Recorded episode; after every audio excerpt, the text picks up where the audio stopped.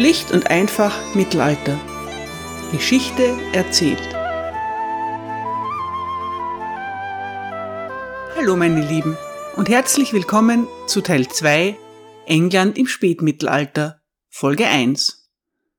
Es gibt sieben Kreuzzüge zur Rückeroberung des Heiligen Landes. Bis auf den ersten und den fünften verlaufen sie alle bemerkenswert erfolglos. Aber Ketzer gibt es nicht nur in Outremer. Der Albigenser Kreuzzug zum Beispiel ist eine innereuropäische Angelegenheit. Er richtet sich gegen die Glaubensgemeinschaft der Katharer in Südfrankreich. Die Katharer gründen Mitte des 12. Jahrhunderts im Languedoc eine neue Kirche. Sie finden viele Anhänger. Unter anderem werden sie von dem mächtigen Grafen von Toulouse unterstützt. Das sieht der Papst natürlich gar nicht gern. Im Herbst 1208 ruft Papst Innozenz III. daher die Soldaten Christi zu einem Kreuzzug gegen die Katharer auf. Den Teilnehmern wird eine kostenfreie Vergebung ihrer Sünden in Aussicht gestellt. Außerdem sollen die eroberten Gebiete unter den Kreuzfahrern aufgeteilt werden. Nur für den Fall, dass Gottes ewige Dankbarkeit als Motivation nicht ausreicht. Die Katharer werden nach der französischen Stadt Albi auch als Albigenser bezeichnet. Der Albigenser Kreuzzug zieht sich 20 Jahre lang hin. Er wird mit großer Härte und Grausamkeit geführt. Gegenüber Ketzern gelten die Regeln der Ritterlichkeit nicht. In den eroberten Städten kommt es regelmäßig zu Massakern an der Zivilbevölkerung.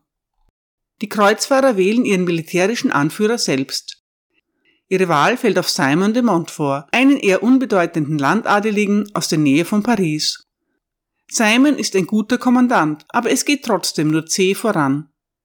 Zehn Jahre nach dem Beginn des Kreuzzugs belagern die Truppen des Papstes die Stadt Toulouse. Dabei wird Simon de Montfort von einem Schuss aus einer Steinschleuder getroffen und getötet. Seine Söhne Amaury und Guy treten seine Nachfolge an. Zwei Jahre später stirbt auch Guy bei einer Belagerung. Langsam gehen dem Papst die Kreuzritter aus. Amaury de Montfort zieht sich schließlich auch zurück. Als sich Toulouse einige Jahre später dem französischen König unterwerfen muss, sind die Montforts nicht mehr involviert. Das alles scheint für einen Podcast zur englischen Geschichte kaum von Bedeutung zu sein. Aber Simon de Montfort hat noch einen weiteren Sohn, der erst kurz vor Beginn des Kreuzzugs auf die Welt kommt. Seinen jüngsten Sohn benennt Simon nach sich selbst. Er ist der Protagonist dieser Folge, ein Mann, der ganz in der Tradition seiner Familie sein Leben zu seinem privaten Kreuzzug macht. Heute geht es um Simon de Montfort, Englands erster Revoluzer. Simon de Montfort ist ein politischer Visionär. Er ist nicht das, was man im 21. Jahrhundert als einen guten Menschen bezeichnen würde. Simon ist vielmehr ein mittelalterlicher Edelmann mit dem Ethos eines Kreuzfahrers. Für viele seiner Handlungen fehlt uns heute jedes Verständnis. Simon de Montfort selbst aber ist mit sich und seinem Gott im Reinen. In dieser Folge widme ich mich seinem bemerkenswerten Aufstieg in Englands Elite. Simon de Montfort der Jüngere wird in der Nähe von Paris geboren. Als er ein Jahr alt ist, nimmt ihn seine Mutter mit nach Südfrankreich. Wie eingangs erzählt, kämpft dort sein Vater gegen die Katharer. Simon wächst in einem Kriegsgebiet auf. Als er zehn Jahre alt ist, kommt sein Vater bei der Belagerung von Toulouse ums Leben. Drei Jahre später stirbt auch seine Mutter. Auch ein Onkel und ein älterer Bruder von Simon fallen im Kreuzzug gegen die Albigenser. Als Simon de Montfort ein Teenager ist, hat er bereits seine halbe Familie verloren. Sein Vater, Simon de Montfort der Ältere, wird heute nicht mehr verehrt. Dazu sind die Kriegsverbrechen, die er begangen hat, zu brutal. Für seine Zeitgenossen war er aber ein Held. Der Chronist des Albigenser Kreuzzugs schreibt über ihn, Zitat, Niemals hatte er Freude an der Grausamkeit oder an der Folter seiner Feinde. Er war der gütigste Mensch und der Ausspruch des Dichters Ovid passte zu ihm. Ein Anführer, der zögernd bestraft und schnell belohnt, einer, der trauert, wenn er zur Härte getrieben wird. Zitat Ende. Man fragt sich, wie groß die Trauer des getriebenen Anführers ist, als er zum Beispiel die Stadt Lavore anzünden lässt. Mehr als 400 Menschen kommen in den Flammen um. Dabei ist es egal, ob diese Leute Ketzer sind oder nicht. Gott kann das schon trennen. Er wird die Guten unter ihnen sogleich in sein Reich aufnehmen. Das ist zumindest die Antwort des Klerus auf die Frage, wie in diesem chaotischen Kreuzzug zwischen Freund und Feind unterschieden werden soll. Der Ruhm seines Vaters ist für Simon allgegenwärtig und wird für ihn zu einer Verpflichtung. Er lernt seinen Prinzipien treu zu bleiben, egal wie gefährlich es ist oder ob es ihn möglicherweise ruiniert. Simon de Montfort ist der Sohn, Neffe und Bruder von Kreuzrittern. Das prägt ihn für den Rest seines Lebens. Über Simons Jugend ist nicht viel bekannt. Er ist ja nur der jüngere Sohn eines zwar ruhmreichen, aber doch eher unbedeutenden Edelmanns. In Frankreich gibt es für ihn nicht viel zu holen, da sein älterer Bruder der Haupterbe ist. Aber Simon hat noch eine Option in England. Simons Vater hat einen Anspruch auf das Earldom von Leicester. Er wird auch als der fünfte Earl geführt, obwohl ihn der König nie formal anerkennt. Die de Montforts sind treue Vasallen des französischen Königs und zu dieser Zeit ist es nicht mehr möglich, zwei Herren zu dienen. Aus demselben Grund kann auch Simons älterer Bruder die englische Erbschaft nicht antreten. Simon aber hat keine Verpflichtungen gegenüber Frankreich. Also reist er nach England und stellt sich als Kandidat für das Earldom of Leicester vor. Voller Selbstbewusstsein, aber mit schwachen Argumenten und nur einem geliehenen Ritter erscheint er am englischen Hof. Simon hat Glück. Henry III. ist ein junger König, umgeben von alten Männern. Er kann neue Vasallen in seinem eigenen Alter gut gebrauchen. Die Hälfte der Ländereien von Leicester werden von Ranulf, dem mächtigen Earl of Chester, verwaltet. Ranulf ist fast 60 Jahre alt und kinderlos. Er hat kein Problem damit, den jungen Franzosen als Erben von Leicester anzuerkennen. In einem formalen Dokument erklärt der König, dass er bereit ist, Simon de Montfort das Earldom of Leicester zu überlassen, falls Ranulf bereit ist, es abzugeben. Earl Ranulf selbst bezeugt die Urkunde. Er hat keine Einwände. Im Jahr 1231, im Alter von 23 Jahren, wird Simon de Montfort in einer feierlichen Zeremonie der Vasall des englischen Königs. Nur ein Jahr später stirbt Earl Ranulf. Wie vereinbart erhält Simon dessen Ländereien aus dem Earldom of Leicester. Es ist nur die Hälfte der ursprünglichen Gebiete. Die zweite Hälfte ist an einen anderen Erben gegangen. Aber Simon kann nicht wählerisch sein und gibt sich mit seinem Teil zufrieden.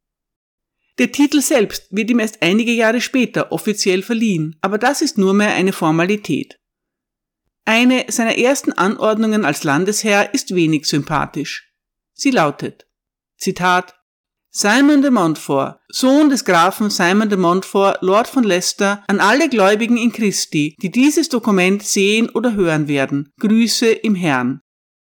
Sie alle sollen wissen, dass ich für die Gesundheit meiner Seele und der meiner Vorfahren und Nachfolger in meinem eigenen Namen und im Namen meiner Erben auf ewig bestimme und in dieser vorliegenden Charta bestätige, dass kein Jude und keine Jüdin zu meiner Zeit und zu der Zeit irgendeiner meiner Erben bis zum Ende der Welt innerhalb der Stadt Leicester leben, bleiben oder ihren Wohnsitz erlangen dürfen. Zitat Ende. Simon de Montfort vertreibt die Juden aus Leicester. Für die Feinde des Herrn hegt der tiefgläubige Christ keine Sympathien. Er folgt damit dem Beispiel seiner Mutter Alice. Die hatte einige Jahre zuvor die jüdischen Einwohner von Toulouse eingesperrt, um sie zu zwingen, zum christlichen Glauben zu konvertieren. Kinder unter sechs Jahren werden Priestern zur Taufe übergeben. Erwachsene und ältere Kinder, die sich weigern, werden zum Tod verurteilt. Die ganze Aktion wird allerdings gestoppt. Alice erhält von ihrem Ehemann im Namen des päpstlichen Legaten den Befehl, die gefangenen Juden freizulassen. Simon folgt also dem Beispiel seiner Mutter. Der christliche Glaube geht ihm über alles.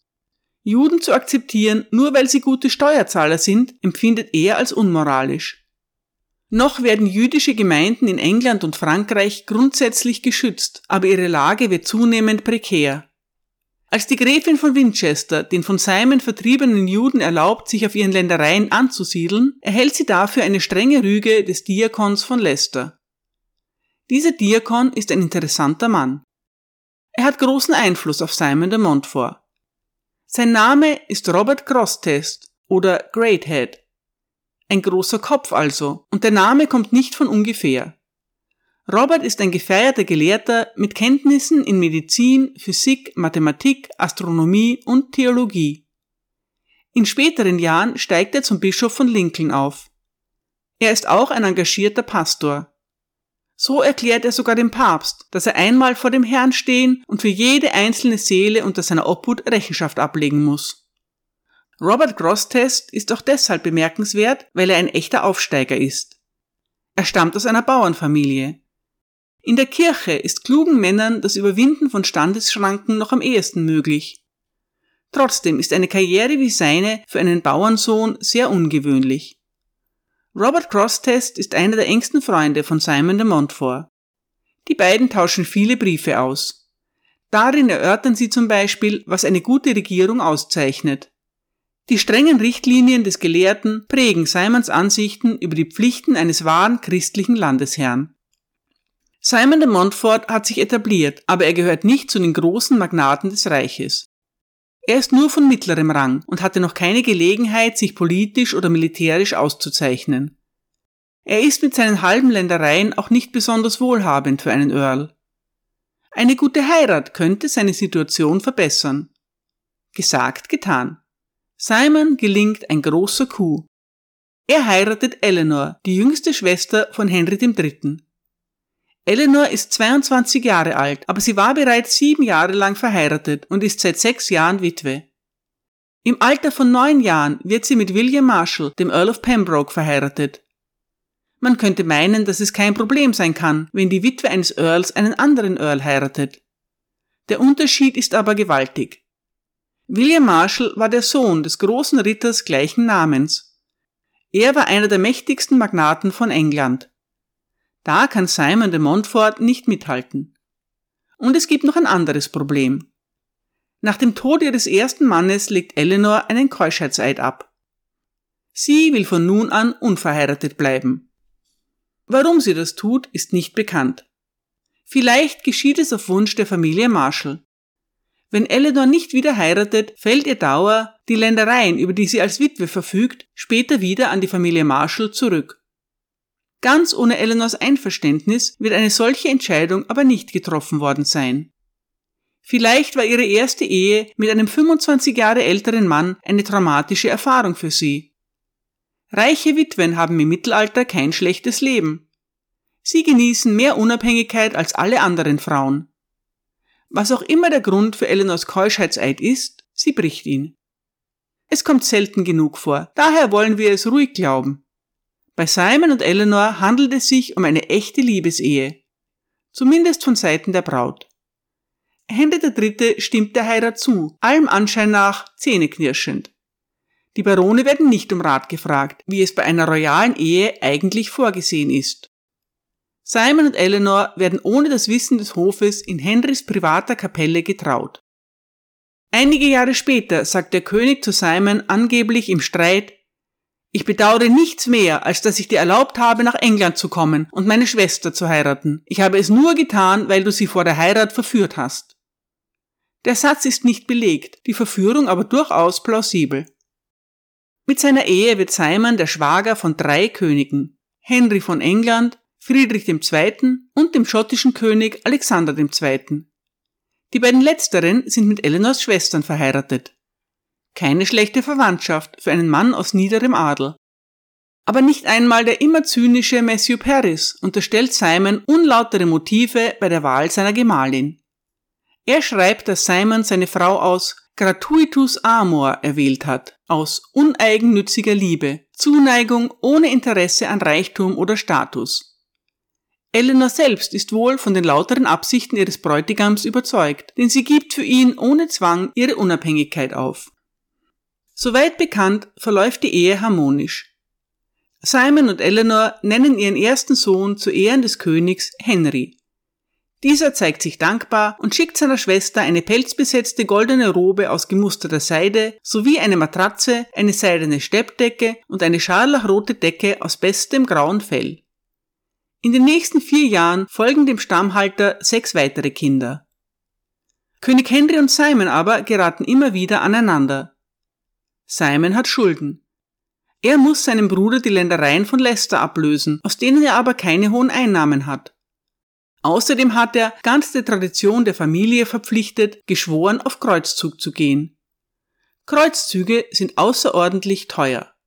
Simon muss einen Kredit aufnehmen und er nennt Henry als seine Sicherheit. Um Erlaubnis zu fragen, ist Simons Sache nicht. Er tut es bei seiner Verlobung nicht und er tut es auch diesmal nicht. Henry ist empört darüber, plötzlich ohne sein Wissen als Bürger zu fungieren. Als Simon und Eleanor nach London kommen, um einem Fest beizuwohnen, überschüttet sie der König mit Vorwürfen. Simon selbst beschreibt die Geschehnisse später so. Zitat. Der König ordnete an, dass ich ergriffen und zum Tower von London gebracht werde, und die Gemeinde von London wurde angewiesen, mich in meiner Unterkunft, in der ich mich aufhielt, festzunehmen. Als ich seinen großen Zorn sah und dass er keine Vernunft hören wollte, verließ ich das Land und brachte etwas Abstand zwischen seinen Zorn und mich und die Gräfin. Zitat Ende. Simon ist von einem Tag auf den anderen in Ungnade gefallen. Da er immer noch zur Familie gehört, hofft er, dass der Zorn des Königs bald nachlassen wird. Trotzdem flieht er zunächst einmal nach Frankreich. Dort erreicht ihn ein tröstender Brief seines Freundes Robert Grosstest. Der Bischof schreibt ihm, Zitat, Lass die Härte der Leiden dieser Welt dich nicht schwächen, sondern stärken, dich nicht niederwerfen, sondern dich erheben. Denn das Leiden ist für die Gerechten, was der Rebschnitt für den Weinstock ist, was der Ackerbau für das bestellte Land ist, was das Waschen für die schmutzigen Kleider ist, was ein heilendes, aber bitteres Getränk für die Kranken ist, was das Formen mit dem Hammer für die noch nicht geformten Gefäße ist, was die Feuerprobe für Gold ist. Die Disziplin des Leidens ist also für diejenigen, die weniger über ihren gegenwärtigen Ärger als über die Herrlichkeit ihrer zukünftigen Belohnung nachdenken, ein Anlass nicht zur Traurigkeit, sondern zur Freude. Zitat Ende. Man muss zugeben, Grosstest ist ein Meister aufbauender Metaphern. Diese mögen Simon trösten, wirklich hilfreich sind sie aber nicht. Der junge Earl hat geschworen, auf Kreuzzug zu gehen, aber es fehlen ihm einfach die Mittel dafür. Dabei wird Hilfe im Heiligen Land dringend benötigt. Friedrich II. hat den fünften Kreuzzug zu einem Erfolg gemacht, als es ihm gelungen ist, einen Vertrag auszuhandeln. Er hat Jerusalem für die Christen zurückgewonnen, allerdings nur auf Zeit. Um es dauerhaft zu erobern, ruft der Papst erneut seine heiligen Krieger zu den Waffen. Simons älterer Bruder Amaury ist seinem Ruf bereits gefolgt und bereitet seine Truppen vor. Wenn Simon schon keine eigenen Truppen aufstellen kann, so will er sich zumindest seinem Bruder anschließen. Aber kurz vor seinem Aufbruch wird er zurückgepfiffen. Auf Wunsch von König Henry sendet der Papst die Order aus, dass die englischen Ritter nicht abreisen sollen, weil sie in England gebraucht würden, um dem König ihre Hilfe und ihren Rat zu geben. Sollten die Kreuzritter ungehorsam sein, würden sie ihre Ablässe verlieren. Frustriert muss Simon zusehen, wie die, laut einem Chronisten, besten Ritter Frankreichs ohne ihn nach Akkon segeln. Er muss nun schleunigst seine Schulden zurückzahlen, da ihm sonst die Enteignung droht. Wütend erklärt er, Zitat, der König hat die 1500 Mark von meinem Land auf harte Weise eingezogen und es hat mir großen Schaden zugefügt, wegen der Eile und weil ich das Kreuz genommen hatte und bereit war, mich auf den Weg nach Outremer zu machen. So musste ich mein Land und meinen Wald verkaufen und hatte erneut einen großen Verlust. Zitat Ende. Land ist eine wertvolle Ressource, ein vererbbares, schwer zu erlangendes Gut. Es hat einen weit höheren Wert als Bargeld. Der Verkauf von Ländereien führt zu einer dauerhaften Verringerung des Familienvermögens. Es ist immer der letzte Ausweg. Simons Ländereien sind sowieso nicht sehr groß, daher spürt er den Verlust umso mehr. Simon de Montforts Siegel zeigt ihn als Jäger, zu Pferd, ein Jagdhorn an den Lippen und einen Hund an seiner Seite. Der Verlust seiner Wälder ist für ihn nur schwer zu verkraften. Ein Jahr später kann Simon endlich zu seinem lange überfälligen Kreuzzug aufbrechen. Er schließt sich nicht der Expedition von Richard of Cornwall, dem Bruder des Königs, an, sondern organisiert eine eigene Kampagne. Auf die nimmt er auch seine Familie mit. Seine Frau Eleanor, sein kleiner Sohn Henry und sein neugeborener zweiter Sohn Simon sind mit von der Partie. Es ist Tradition in der Familie de Montfort, dass sich Frau und Kinder einem Kreuzzug des Vaters anschließen. Simon selbst hat ja seine ersten zehn Lebensjahre im Umfeld des Alpigenser Kreuzzugs verbracht. Eleanor geht aber nicht so weit wie Simons Mutter Alice, die an der Kampagne aktiv teilgenommen hat. Eleanor de Montfort bleibt mit ihren Kindern in Brindisi zurück. Simon verbringt fast ein Jahr in Outremer. Was er dort macht, ist leider nicht überliefert. Sein Ruf muss gut sein, denn die Barone des Königreichs Jerusalem schlagen ihn als Regenten vor. Konrad, der 13-jährige Sohn von Kaiser Friedrich II., hat von seiner Mutter die Krone von Jerusalem geerbt. Nun braucht der minderjährige König einen Regenten. Dass die Edelleute von Jerusalem Simon de Montfort in Betracht ziehen, zeigt, dass er großen Respekt genießt. Aus der Regentschaft wird nichts, Simon kehrt zurück nach Frankreich und verschwindet wieder aus den Chroniken. Er taucht erst ein Jahr später wieder auf, als der englische König ihn ins Poitou beordert. Henry braucht Simons Hilfe. Der Friedensvertrag zwischen England und Frankreich läuft aus. Henry beschließt, einen neuen Versuch zu unternehmen, die alten englischen Besitzungen zurückzuerobern. Aufgestachelt durch seinen Stiefvater Hugh de Lusignan segelt er mit seinen Truppen nach Frankreich. Simon folgt dem Ruf seines Königs nur ungern und er macht daraus auch kein Hehl. Jahre später erklärt er, Zitat, der König wollte, dass ich bei ihm bleibe, und ich sagte ihm, dass ich kürzlich aus Outremer gekommen sei und es wegen der vielen Probleme, die ich hatte, von denen die meisten von ihm stammten, ein ungünstiger Zeitpunkt sei. Zitat Ende. König Henry kommt Simon bei der Rückzahlung seiner Schulden entgegen. Also reist Simon ohne große Begeisterung ins Poitou. Henry kann auf die Befindlichkeiten seiner Ritter keine Rücksicht nehmen. Eine entscheidende Schlacht gegen Frankreich steht an und er braucht jeden guten Mann. Die Schlacht findet nicht statt. Beim Anblick der französischen Armee bekommt Henrys wichtigster Verbündeter, sein Stiefvater Hugh de Lusignan, kalte Füße. Er erklärt plötzlich, den Engländern nie seine Unterstützung versprochen zu haben. Das sei alles nur eine Intrige seiner Frau, Henrys Mutter Isabella von Angoulême. Ohne Hugh de Lusignan sind die englischen Truppen chancenlos. Und nicht nur das. Ihr König selbst befindet sich vor Ort. Sollte Henry in Gefangenschaft geraten, wäre das eine Katastrophe für England. König Henry entscheidet sich für einen geordneten Rückzug. Aber nun wittern die Franzosen ihre Chance. Sie verfolgen die Engländer. Henry gelingt es gerade noch, sich in der Stadt Saint zu verschanzen. Das Ganze ist ein großes Schlamassel und eine furchtbare Blamage für Henry. Einige englische Edelleute aber halten sich gut. Unter ihnen ist auch Simon de Montfort. Matthew Paris nennt ihn als einen der Männer, die sich ewiges Lob verdienen. Henry gibt Hugh de Lusignan die Schuld an dem Desaster. Simon de Montfort ist der Meinung, dass der König sie eher bei sich selbst suchen sollte.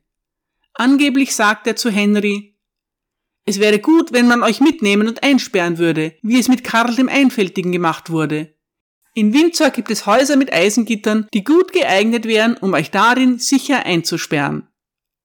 Dass solche harten Worte gefallen sind, wäre völlig unglaubwürdig, würde der Bericht darüber nicht von Henry selbst stammen. Jahre später, in einem Dokument anlässlich eines Gerichtsverfahrens, zitiert der König, was Simon zu ihm gesagt hat. Es ist klar, dass er diese Beleidigung weder vergessen noch vergeben hat. Es ist nicht nur eine Beleidigung, es ist auch eine Drohung. Simons Biografin Sophie Therese Ambler schreibt, Zitat, Karl der Einfältige war von seinen Männern ins Gefängnis gesperrt worden, nachdem sie von seiner Unfähigkeit genug hatten. Jetzt sagt Simon Henry, dass er bereit sei, ihrem Beispiel zu folgen. Scheinbar hatte bereits Schloss Windsor als den Ort für die Gefangenschaft des Königs ausgewählt. Simons Worte zeigen nicht nur seine Fähigkeit, in der Hitze des Augenblicks scharfe Worte zu formulieren, sondern auch seine Bereitschaft, diejenigen zu demütigen, die er für schwach hält, ohne Rücksicht auf den königlichen Status. Es war eine gefährliche Eigenschaft, die diejenigen beunruhigte, die ihn kannten. Zitat Ende. In der Sache hat Simon de Montfort nicht Unrecht. Der Feldzug ist ein totaler, peinlicher Misserfolg. Mit Mühe und Not erreichen die englischen Truppen die sicheren Mauern von Bordeaux. Dort bleibt König Henry mehr als ein Jahr lang und leckt seine Wunden. Sein Bruder Richard of Cornwall überwirft sich mit ihm und kehrt nach England zurück. Simon de Montfort bleibt in Bordeaux. Seine Beziehung zum König scheint in dieser Zeit trotz allem noch intakt zu sein. Zurück in England nimmt Simon seinen Platz bei Hof wieder ein. Der König gewährt ihm eine jährliche Apanage von 500 Mark und er lässt ihm Schulden in der Höhe von 2000 Pfund. Damit steigt Simon zu einem Edelmann mittleren Ranges auf. Er und seine Frau verbringen die meiste Zeit auf ihrer Burg Kenilworth oder auf Eleanors Ländereien im Süden von England. Das ruhige Leben ist auf Dauer nicht das Richtige für einen echten Kreuzritter. Schon wenige Jahre später beschließt Simon, wieder ins heilige Land zu ziehen. Bedarf an gottesfürchtigen Kämpfern ist dort immer gegeben. Die Stadt Jerusalem ist den Christen wieder verloren gegangen. Der französische König hat seine Vorbereitungen für einen weiteren Kreuzzug fast abgeschlossen. Vermutlich plant Simon, sich ihm anzuschließen, aber König Henry hat eine andere Aufgabe für ihn. Simon hat ein loses Mundwerk, aber er ist auch ein hervorragender Ritter. Das sind perfekte Voraussetzungen für sein neues Amt. Henry will, dass Simon die Verwaltung der Gascogne übernimmt. Das ist ein großes Unterfangen. Obwohl die Gascogne unter der Herrschaft der englischen Könige steht, ist sie seit ewigen Zeiten so etwas wie der wilde Westen Europas. Die Loyalität der Gascogner ist verhandelbar. Ihre Treue gilt situationselastisch verschiedenen Herrschern der Region. Einmal ist es der König von Navarra, dann wieder der König von Frankreich und viel zu selten auch einmal ihr eigentlicher Herr, der König von England. Simon zögert, aber schließlich nimmt er das Amt an. Gouverneur der Gascogne zu sein, ist eine große Ehre. Ein Angebot zu regieren kann ein Mann mit Ambitionen nicht ausschlagen. Für Simon ist es auch eine Gelegenheit, in die Fußstapfen seines Vaters zu treten. Problematisch dabei ist nur, dass die Bevölkerung in der Region Simon de Montfort den Älteren nicht als christlichen Helden, sondern als brutalen Kriegsherrn in Erinnerung hat. Sie bringt seinem gleichnamigen Sohn eine gehörige Portion Misstrauen entgegen. Simons Zeit in der Gascogne ist von Konflikten geprägt. Die örtlichen Barone fühlen sich ungerecht behandelt und beschweren sich beim König. Simon eilt an den englischen Hof und weist alle Vorwürfe zurück. Das Spiel wiederholt sich wieder und wieder, vier Jahre lang. Simon ist darüber mehr und mehr verärgert. Die meisten anderen englischen Edelleute sind dabei auf seiner Seite. König Henry beginnt damit, Erkundigungen über Simons Herrschaft in der Gascogne einzuziehen. Er leitet sogar eine offizielle Untersuchung ein. Diese Untersuchung ist gut dokumentiert. Es gibt einige Abweichungen von der üblichen Vorgehensweise. Zunächst einmal wird den Gasconiern erlaubt, alle Vorwürfe zu erheben, die ihnen einfallen. Sie werden nicht dazu aufgefordert, Beweise vorzulegen oder einen Eid darauf zu schwören. Simon wird keine Gelegenheit gegeben, sich zu den Vorwürfen zu äußern.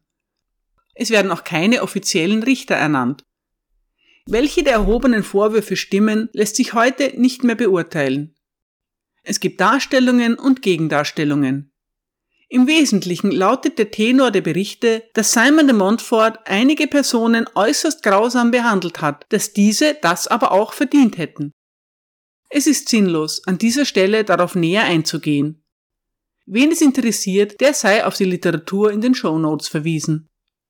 Worüber sich die meisten Beobachter einig sind, ist aber die unfaire Behandlung, die Simon durch den König erfährt.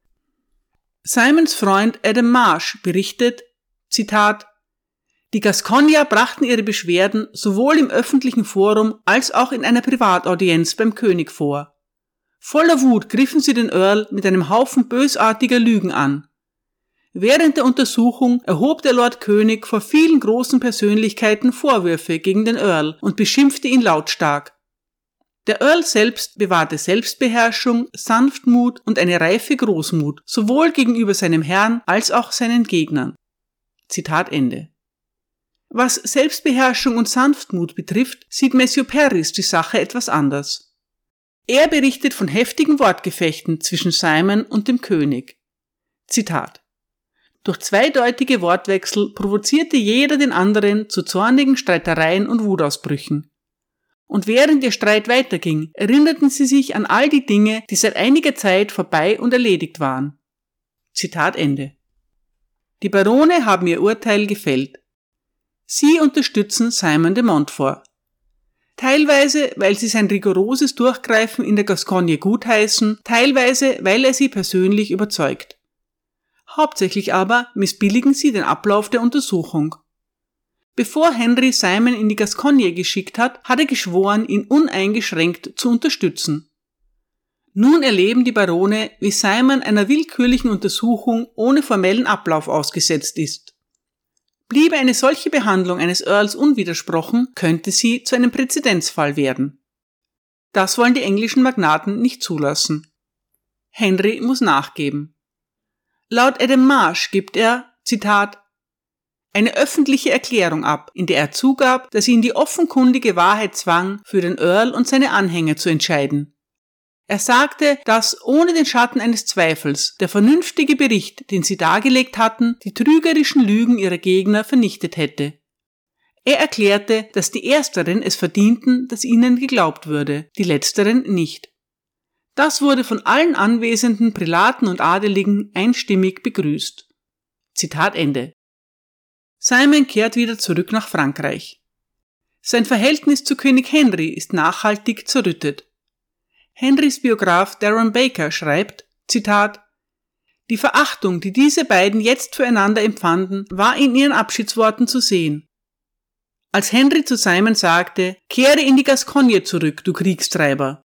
Mögest du die Belohnung finden, die du verdienst, genau wie dein Vater. Simons Vater fand natürlich den Tod, aber Simon ließ sich von dem Spott nicht stören. Mit Vergnügen und so undankbar du auch bist, ich werde erst zurückkehren, wenn die Gascogner zu deinen Füßen kriechen. Zitat Ende. Der französische König ist ins heilige Land aufgebrochen. Das führt dazu, dass Simon ein interessantes Angebot bekommt. Die französischen Edelleute wollen ihn als Regenten. Monsieur Paris erzählt, Zitat, als das Osterfest näher rückte, sahen die französischen Adeligen durch die Abwesenheit des Königs, der im Heiligen Land für Gott kämpfte, sowie durch den Tod von Königin Blanche eine unmittelbare Gefahr. Wegen des Verlustes der Adeligen Frankreichs, die im Heiligen Land gefallen waren, richteten sie ihre Aufmerksamkeit auf Earl Simon. Und als sie seine Treue und seinen edlen Geist sahen, baten sie ihn ernsthaft, seinen Wohnsitz unter ihnen zu nehmen und einer der Wächter des Königreichs Frankreich zu werden. Dafür würden sie ihn als verdienten Lohn mit Ehren überhäufen. Denn sie behaupteten, dass er, wie sein Vater, der für die Kirche gegen die Albigenser gekämpft hatte, das Königreich Frankreich in seinem Herzen liebte. Er war auch kein Blutsfremder Frankreichs. Zweimal schickten die Franzosen Briefe durch besondere Boten an den Earl. Aber er weigerte sich entschieden, ihrer Bitte nachzukommen, um nicht als Abtrünniger zu erscheinen. Zitat Ende. Warum lehnt Simon dieses verlockende Angebot ab? Sein Verhältnis zu König Henry ist ja bereits mehr als unterkühlt. Laut Matthew Paris folgt Simon wieder einmal dem Rat seines alten Freundes Robert Grosstest. Dieser erinnert ihn daran, dass König Henry Simon viele Gunstbeweise erbracht hat. Nicht zuletzt, indem er ihm erlaubt hat, seine Schwester zu heiraten. Er solle Schlechtes mit Gutem vergelten und ein Mann Henrys bleiben. Robert Grosstest ist bereits über 80 Jahre alt und schwer krank. Er stirbt wenige Tage, nachdem er Simon diese Nachricht übermittelt. Simon nimmt sich die Worte des alten Bischofs zu Herzen. Er bleibt an der Seite von König Henry. Es ist eine Versöhnung auf Zeit und die Uhr tickt. Danke für eure Aufmerksamkeit.